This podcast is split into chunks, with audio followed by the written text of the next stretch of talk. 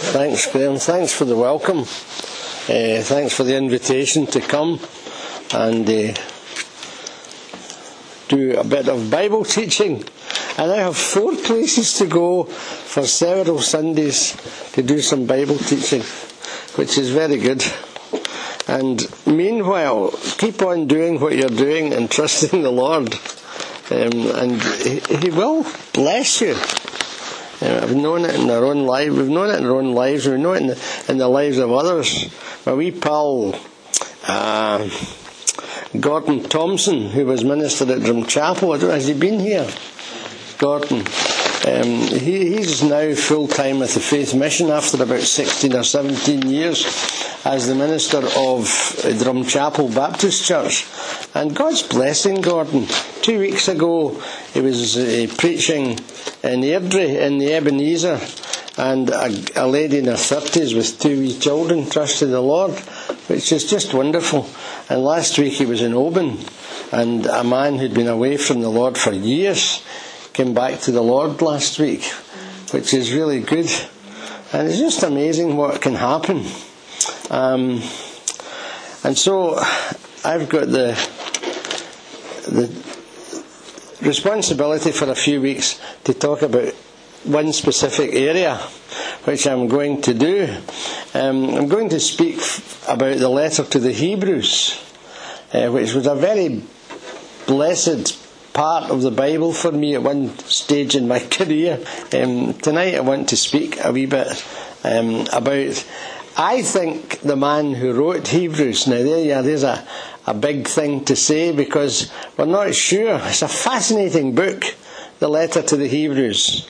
Um, it has great Old Testament links with uh, the ceremonies and rites and offices of the people in the Old Testament. It is a polished style, so we're told in Greek. Although I mean I can read the Greek, but I'm not a real connoisseur of Greek style. But I know that the scholars say, um, other than myself, that there's a polished Greek style, probably the best Greek style in the whole of the New Testament, followed closely, I would think, by First Peter and Luke's Gospel. Um, and so there's a special interest in the person of Christ as well, because the writer to the Hebrews picks up the whole concept of the high priesthood in the Old Testament and applies it to the Lord Jesus and shows how the Lord Jesus is better than the old system. Um, and uh, there's a special interest in Christ, special interest in Old Testament men and women of faith, because chapter 11 is like the Westminster Abbey of the book, with a whole catalogue of, of the heroes of faith in the past.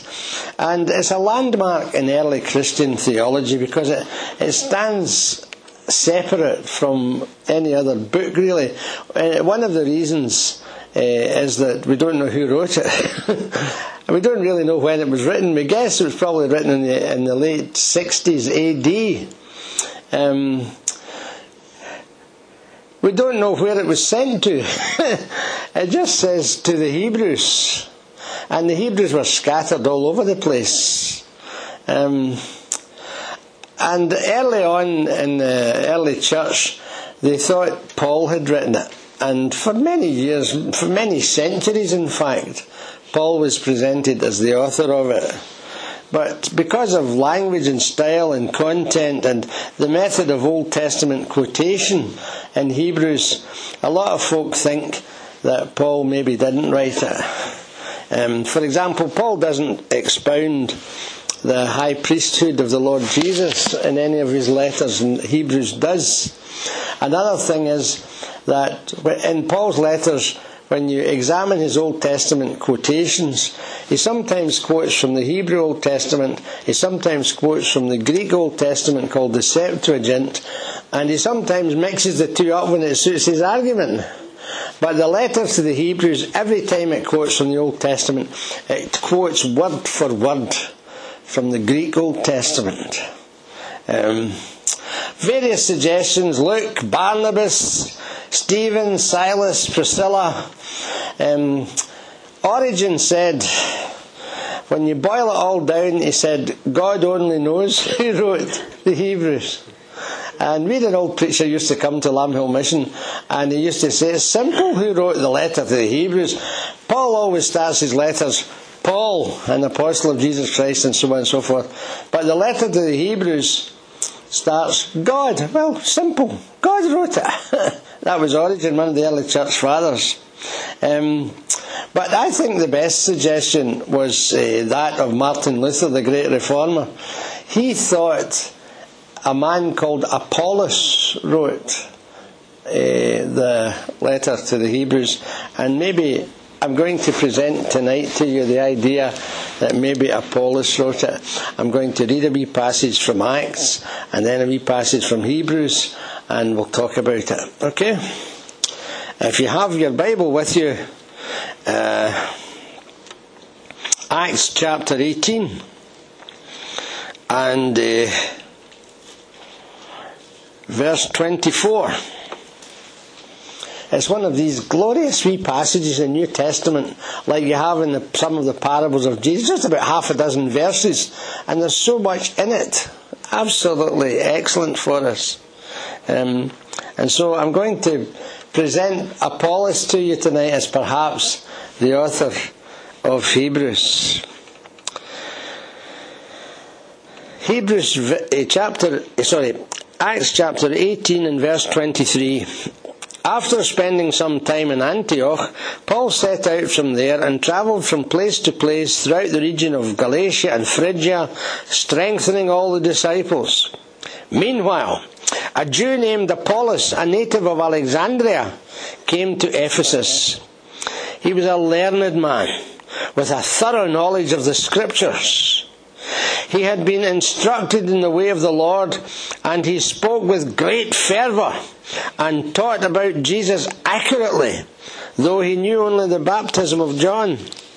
He began to speak boldly in the synagogue when Priscilla and Aquila heard him, they invited him to their home and explained to him the way of God more adequately. When Apollos wanted to go to Achaia, the brothers encouraged him and wrote to the disciples there to welcome him. On arriving, he was a great help to those who by grace had believed, for he vigorously refuted the Jews in public debate proving from the scriptures that Jesus was the Christ.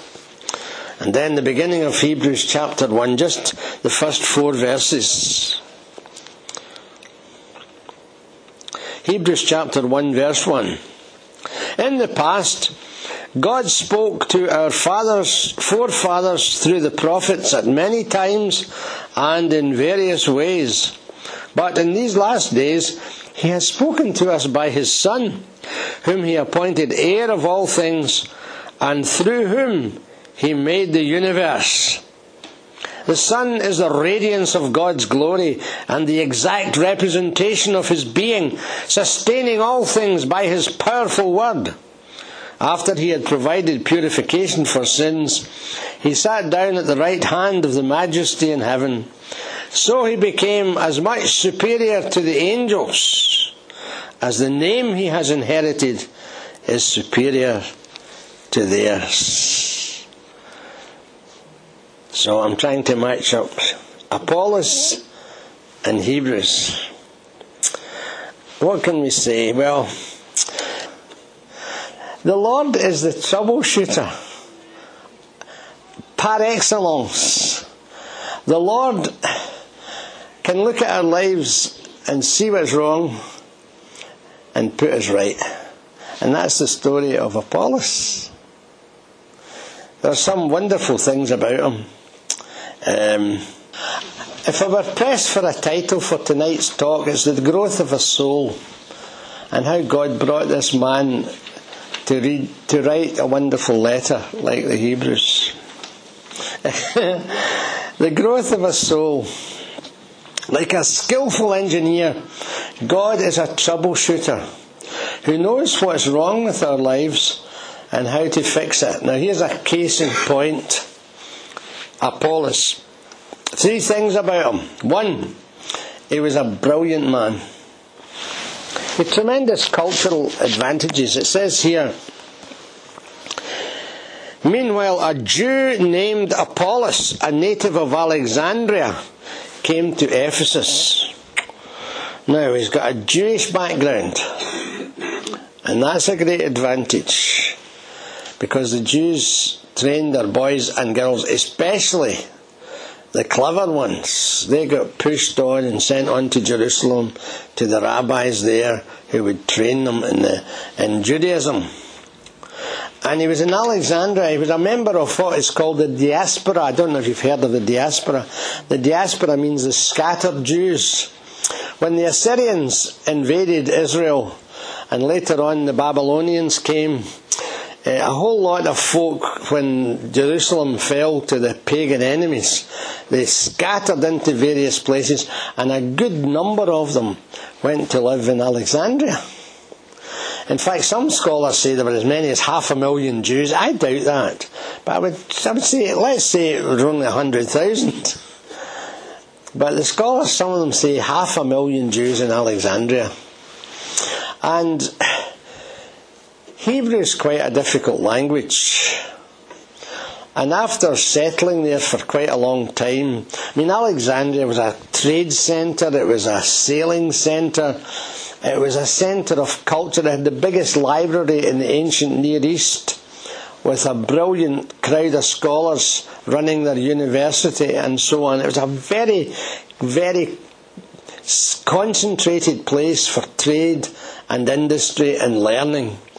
And uh, he was among all that.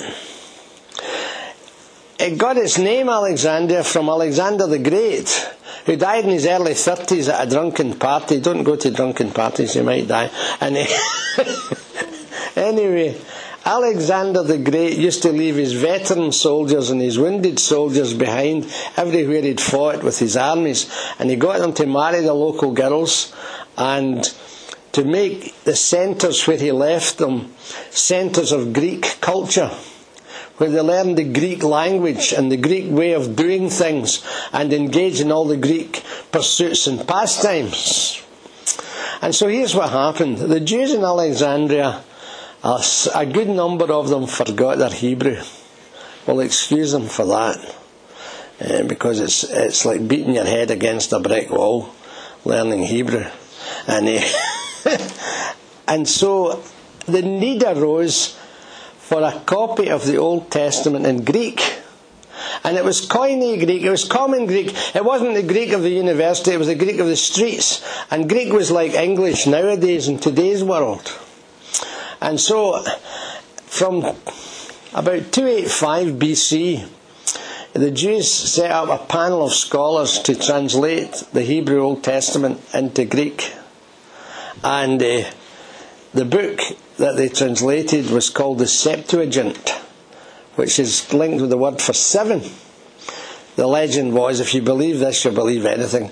72 scholars were locked up for 72 days in 72 different rooms, and at the end of 72 days, they came out with a translation of the Old Testament, and all the translations were verbatim the same. And bingo! The Septuagint was produced. And this man, uh, the, there's a lovely phrase describing him in the King James version of the Old Testament, uh, of the New Testament. It says Apollos was mighty in the Scriptures. That's a great phrase, isn't it? He was mighty in the Scriptures. A brilliant man. But he had a crucial ignorance he had a gospel without a cross and a gospel without Jesus. Fully Jesus, the, the, whole story of Jesus. We'll talk about that in a wee while. Um, it says in verse 25 he had been instructed in the way of the Lord and he spoke with great fervour. And so this is wonderful. He not only was clever, he could convey it, he could communicate it. He was a preacher. Some of the great scholars are pretty hopeless preachers. Uh, there's a great preacher called Professor F. F. Bruce, an absolutely world class New Testament scholar. And I've heard him preaching a few times. uh, but he, he had this wonderful combination of cleverness and communication skill. He spoke with great fervour and taught about Jesus accurately, though he only knew the baptism of John. He didn't know the whole story. He didn't know how Jesus went to Calvary and died for our sins on the cross and shed his blood and gave his life for us. He didn't know uh, the, the, details of the, the death of the Lord Jesus, the, the horrible torture it was, crucifixion. The, the Romans were like the Japanese today. They copied from everybody, and they copied crucifixion from the, the, the area we now know as Iraq. And um, and it was the the most heinous way of dying ever invented by the twisted mind of man because it was protracted pain and agony of all kinds. And we know we know from the gospels the story of the cross how the lord jesus had nails uh, driven into his his hands and feet and how he was impaled on a cross and how he was thirsty and how uh, they made a fool of him. It tells us in the Gospels they wagged their heads, and what they were doing was the, the, the victim on the cross, the only part of his body he could move was his head, and so they were making fools, making fools of themselves and trying to make a fool of Jesus by wagging their heads and saying, "Ah, you that said you would, if we destroyed the temple, you would raise it up in three days. Get down from there," and all that kind of thing. Apollos knew nothing about this. So it's what I would call a crucial ignorance. And I mean, I don't know you all, but I'm just wondering tonight do you all know about Jesus? And I don't mean just know the detail of the story of his life. Do you actually know him? Do you actually know it's possible to have a personal relationship with this wonderful Saviour who died for your sins on the cross. That was a vital part of the message. And so here's this brilliant man. There's second thing about him. The second thing about him is he was a humble man. Now, sometimes you meet folk and uh, they're not very humble, you know. I met a guy at the golf club two weeks ago and uh, he said to me, Are you a member here? And I said, Yes. How long have you been a member here? 13 years. How come I don't know you? I'm, i was a club champion and all that stuff. He started giving me his credentials as a golfer. And I said, Well, very nice to know about you. Uh, thanks very much, you know, I'm pleased to meet you. And that kind of thing. But you meet sometimes folk who are very much uh, inflated with the ideas of their own importance. Uh, now, Apollos could have been like that. And here's the headline. The headline is Mastermind meets Tent Makers.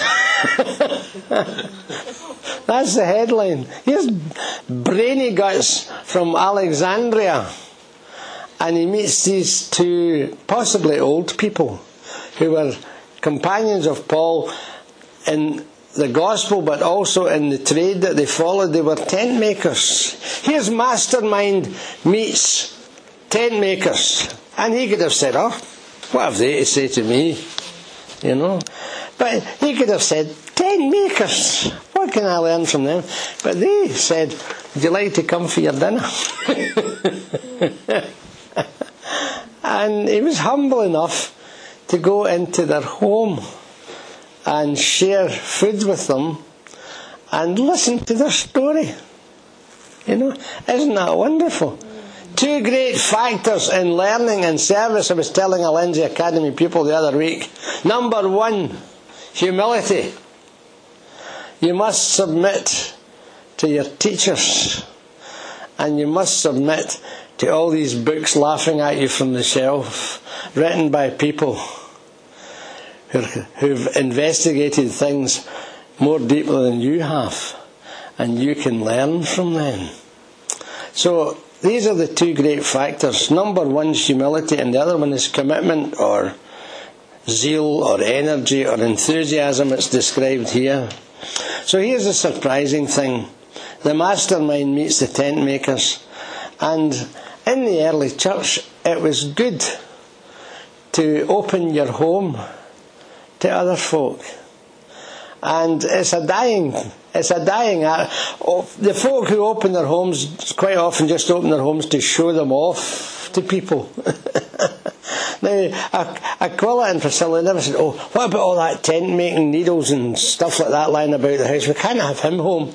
You know, they said, "Would you like to come home with us?" And he said, "Yes."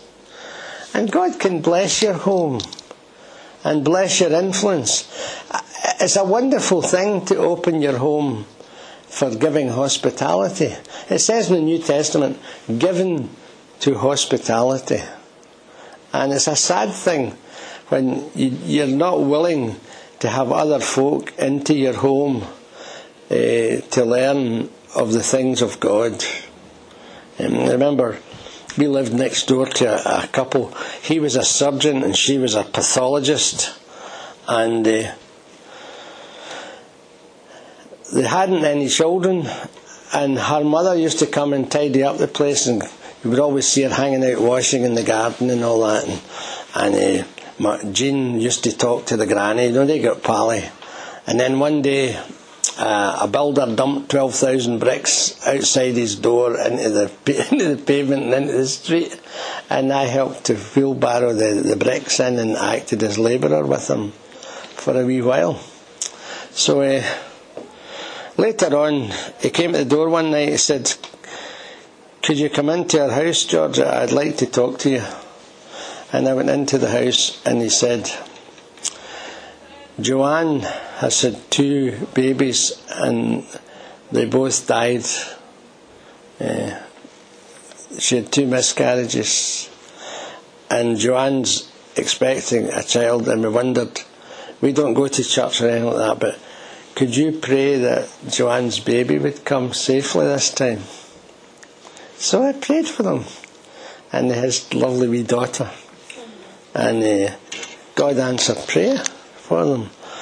And God can use your home. You know, you, you, you can use your, your influence to speak to other folk at the level of meal times and things like that. So he was a humble man. Um, Apollos was a man with a teachable spirit, willing to listen to Priscilla and Aquila. And it's good to use our homes for God, and it's good to listen to folk who speak wisely to us. The chief chemist in Hallside Melting Shop Lab was a grand man from Yorkshire. He was my boss, and when I left, he said, I'll say two things to you, George. He says, One, I know you're a Christian.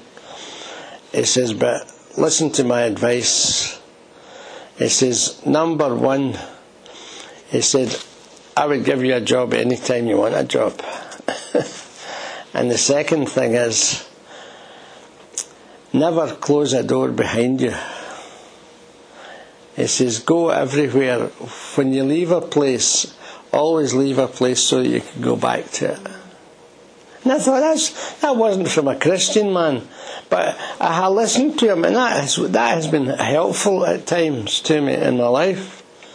So here's a, a humble man, a brilliant man, a humble man. It's good to use our homes for God. And then a useful man. God used him. Isn't that wonderful?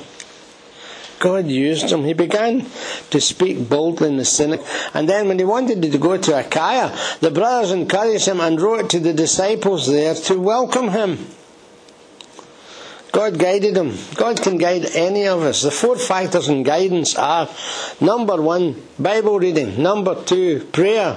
Number three, um, circumstances. We read our circumstances before God and act accordingly. And the fourth thing is the wise counsel of good Christian friends. That's, these are the four factors in guidance. And God will use us.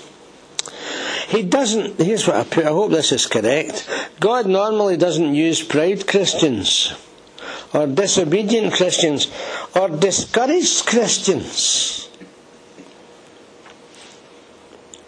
Could illustrate that from Scripture, but I won't. Apollos was useful for the Christians. Look at verse 27. It says, The brothers encouraged him. He wrote to disciples there to welcome him. On arriving, he was a great help to those who by grace had believed. So that's good, isn't it? He was useful for the Christians. He was welcomed in the churches. He was welcomed, it tells in verse 27, he was welcomed by the disciples in these churches that he visited. Um, that's good. And he was worthy with the Jews. He could sort out the Jews in the open air, in public debate. He was able to refute their arguments. And that strengthens the Christians, you know. Down through the years, he would take up their arguments and give them answers, spirit inspired answers, not like silly answers like I've just given you, but he would give them spirit inspired eh, answers to their arguments. He vigorously refuted the Jews in public debate, proving from the scriptures that Jesus was the Christ, the anointed one. Um, and he was extremely helpful with the new Christians when they landed in among them because he took with him his vast knowledge that he had of the old. He knew that inside out and upside down, back to front. Um, an amazing man. He was a brilliant man. He was a humble man. He was a useful man. And I think a point to note is this. when God takes up Apollos, he makes him useful, but he looks after us. He looks after us. Last week I watched a DVD. It was the life of a blind pianist called Peter Jackson. Has anybody ever heard of Peter Jackson? When he was less than two years old, he took measles, and the measles uh, wrecked his optic nerves, and he was blind for the rest of his life. And he tells the story in this DVD. It's really good. You know, I'll, I'll just give you a quickie as we go on. When he, when he was sent 150 miles away from home to a blind school, uh, he tells how the first day went into the classroom and the lady teacher said, "Now, boys and girls, I want you to sit down, and I want you to clasp your han." And I want you to close your eyes. And he said, We're all blind as bats. What earthly use was that, closing your eyes? But then he said, She prayed to God as if the Lord Jesus was her friend. And he knew he was going to be looked after. God looked after Peter. And he became a jazz pianist. His hero was uh, Fats Waller. Pee Wee Hunt, Louis Armstrong, all these folk. And, and before his conversion, he was a, a brilliant pianist, blind man. And he was brilliant. And he tells how God helped him to go into a ministry of playing the piano and preaching the gospel all his days. And he gave us an illustration how God looked after him. He was in a train once and he was preaching at a meeting. And he had to get off the train, he had his suitcase in this hand, and he had his braille music, I suppose, in this hand, and he had his uh, tape recorder strapped to his back.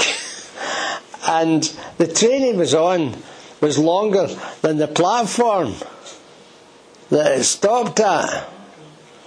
So nobody told him, and he just stepped out the train and wrecked his ankle, and he was staggering about.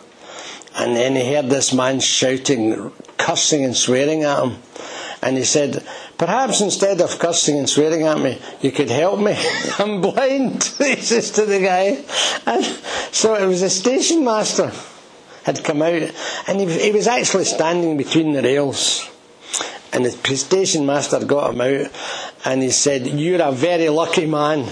He said, How's that? He said, Well, he said, There's been a trade dispute uh, in the railway today, and if you'd been standing there normally, the Brighton Express would have killed you three minutes ago. And Peter said, I'm not lucky. The Lord looks after me. Uh, so the Lord looked after Apollos, and the Lord will look after you. And the Lord guided him into a ministry of writing, if you accept Martin Luther's suggestion. You don't have to, you can fit it around and form your own conclusions. Um, and uh, Apollos was the author. He teaches us three great lessons uh, in Hebrews chapter 1 and the first four verses. Number one, God is not dumb. Verse 1 In the past, God spoke to our forefathers through the prophets at many times and in various ways. I would translate in fits and starts and bits and pieces. That's my translation for these two phrases. In fits and starts and bits and pieces. But in these last days, He has spoken to us by His Son. God is not dumb. Now, the best book in the Old Testament to refute idol worship is the book of Isaiah, the prophecy of Isaiah, and he talks about idols. They've got eyes and they don't see, they've got mouths and they don't speak, they've got ears and they don't hear. Um, and uh, the gods of the pagans couldn't speak. And today, all over the world, millions of people worship idols that don't speak. And they'll bring them offerings, and they've no real assurance that the, there is a transaction between two people here.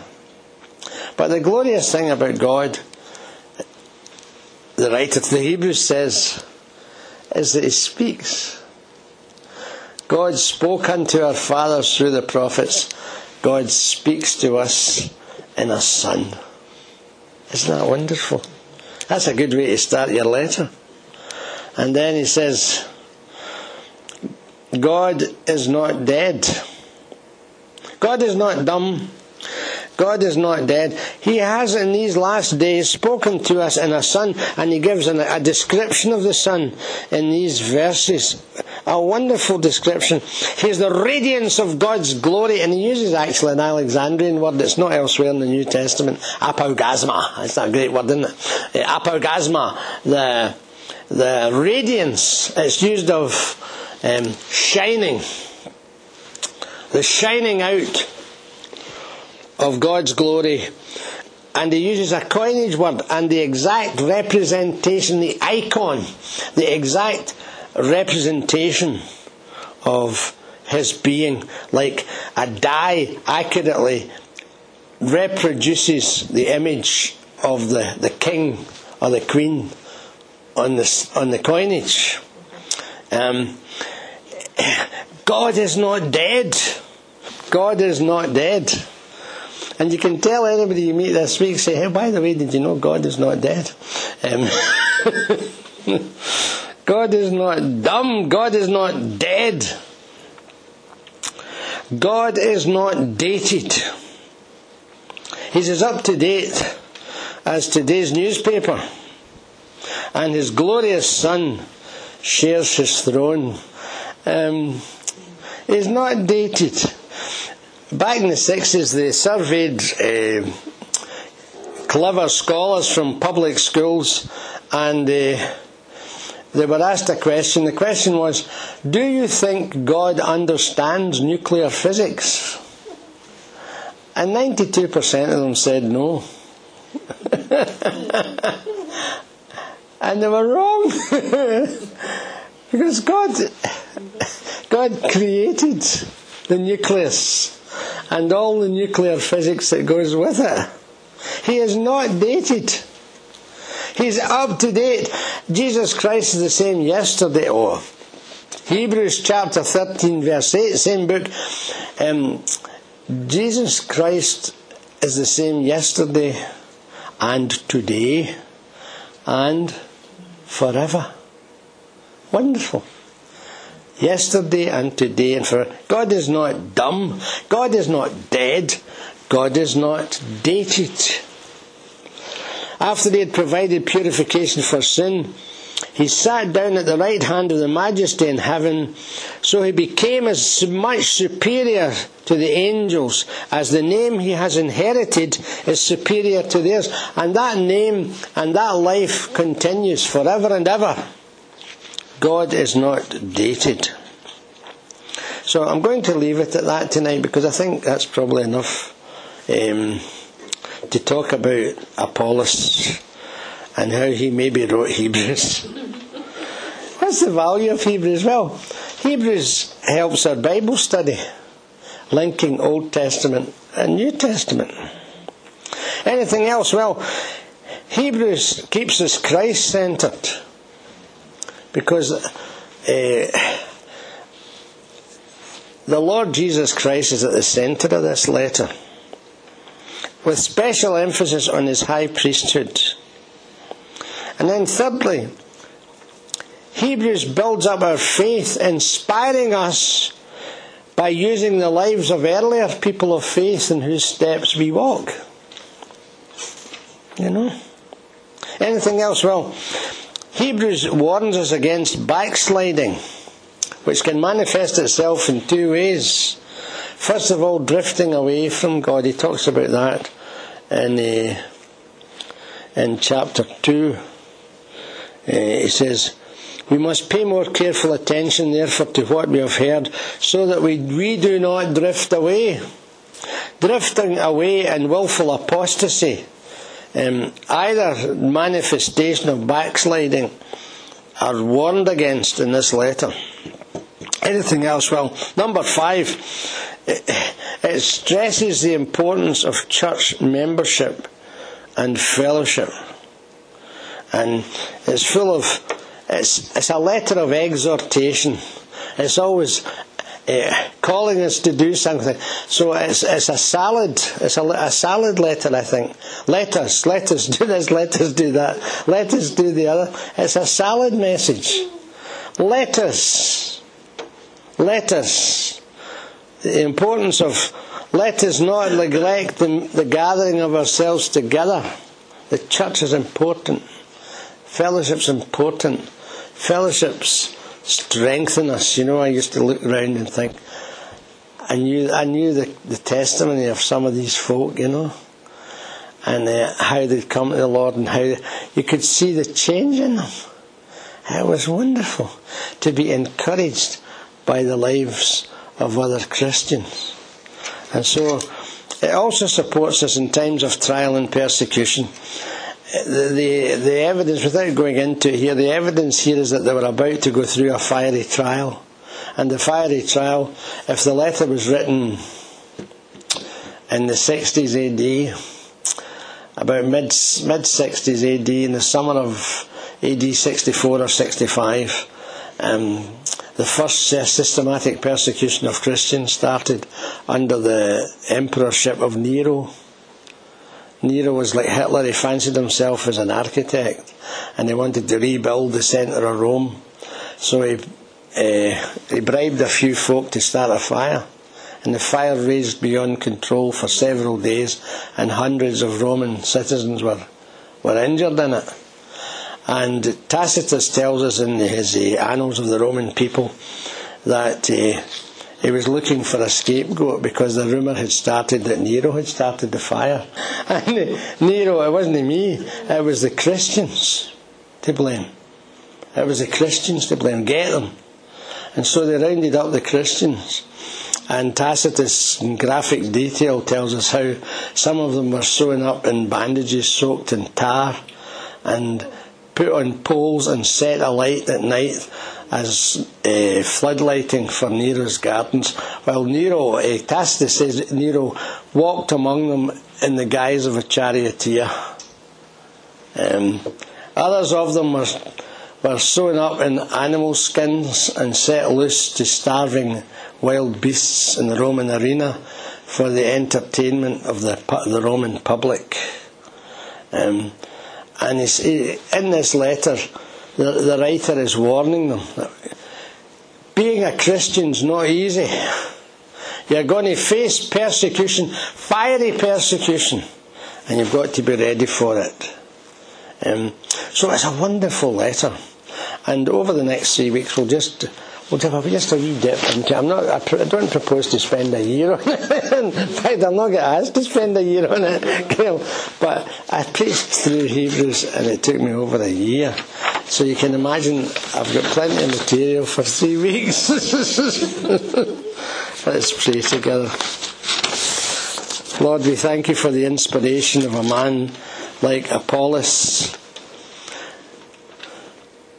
And we say, as we look at his life, we say, Lord, take my life and let it be consecrated, Lord, to thee. Take my moments and my days. Let them flow in ceaseless praise. Take my voice and let me sing ever only to my King. Oh God, our Father, we thank you for these wonderful, inspirational men and women of the past. And we confess that beside them, we are not giants, we are pygmies. Help us to live our lives and give our gifts to you and to the service of your church and your gospel for Jesus' sake. Amen.